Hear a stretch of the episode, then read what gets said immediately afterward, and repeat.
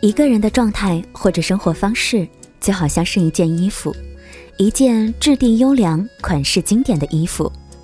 在你发现它的存在之后，需要时间适应，然后它才会变得更加舒适。你要妥善照顾这件衣服，它可能是最适合你、最贴身的那一件。当然了，有时候你也可以穿一些别的衣服来换一换风格。好时光，我想让你听得见。你好，我是李小妖。当我打开话筒的这一刻，我知道我不是一个人。谢谢你的守候和关注。当你遇见我的声音，我也想告诉你，你不是一个人。不过呢，这似乎有一点点违背今天小妖想跟你聊到的话题。我们终究是一个人。怎么说呢？这是一句不可否认的话。我们终究是一个人，不是孤僻，不是刻意，不是矫情，而是一种心理常态。我们生活在一个巨大的人际关系网，一个人独立自由的时光反而显得弥足珍贵。一个人的时候，我可以拥有全世界，一个简单、完整、纯粹的世界。你可以在别人的世界里看到一个人生活的精彩。有人给自己买好装备，远离人群，深入丛林，漫游野生生活，两耳不闻窗外事，逍遥自在。有人创建了三室两厅工作室，生活当中的一对小夫妻，默契合作，却倡导分开旅行。还有人用八年的时间创立独立的品牌，随心而动的玩生活。有人游走世界，寻找各种不同的生活器具。他说：“生活应该具有目的性，和什么样的人往来，用什么样风格的东西，去什么地方消耗时间，这才是最真实的自己。”这都是想要在书本里看到的别人的生活。当然，在我们身边也可能有这么一群人，他们独立，他们一个人，他们一直在追求自己最喜欢的一种生活方式。一个人生活很多年之后，发现。其实孤独并不是一个贬义词，反而那些孤独的时光开出了很多美丽的花儿。你可以在独居的日子里学会和自己和平相处，你可以在一个人的自画像里生出很多艺术的灵感。当然，你也可以像我这样打开话筒，一个人用声音去表达自己，连接世界。同时，你也可以在字里行间里去体味生活的温情。很多年之后，我想我们都会感谢这一个人的时光。我曾经看到过一部漫画，相信应该有很多的朋友会比较熟悉了，叫做《一人食》。原本呢是在一个人的生活里，我最最介意和无法接受的，大概就是一个人吃饭了，总觉得多了一份凄凉和孤独感。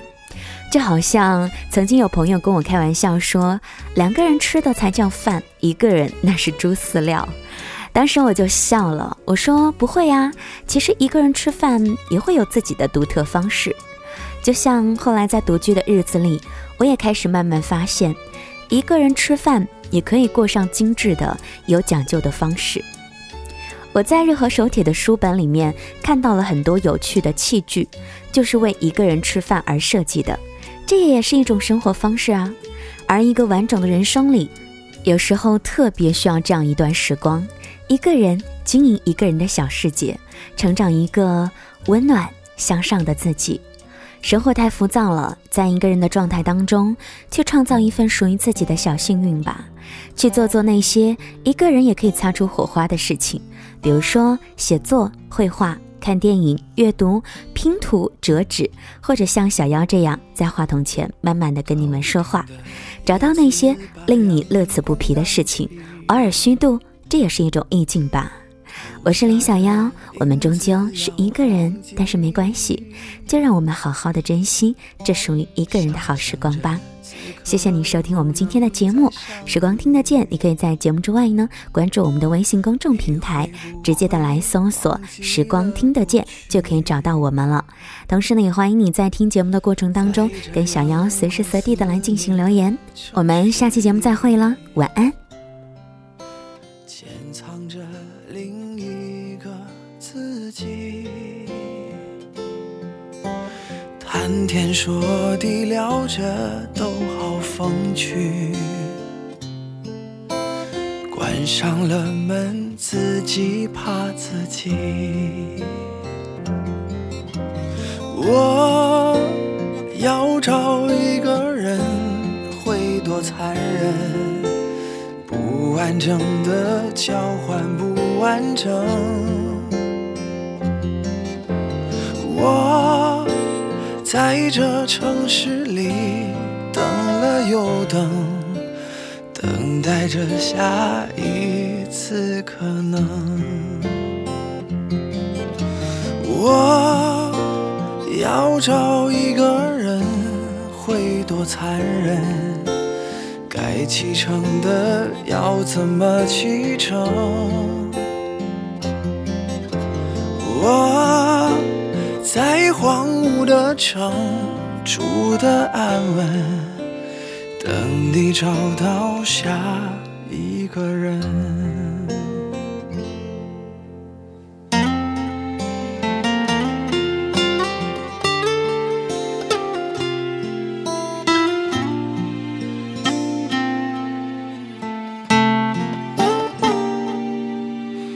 在这阳光肆虐的城市里，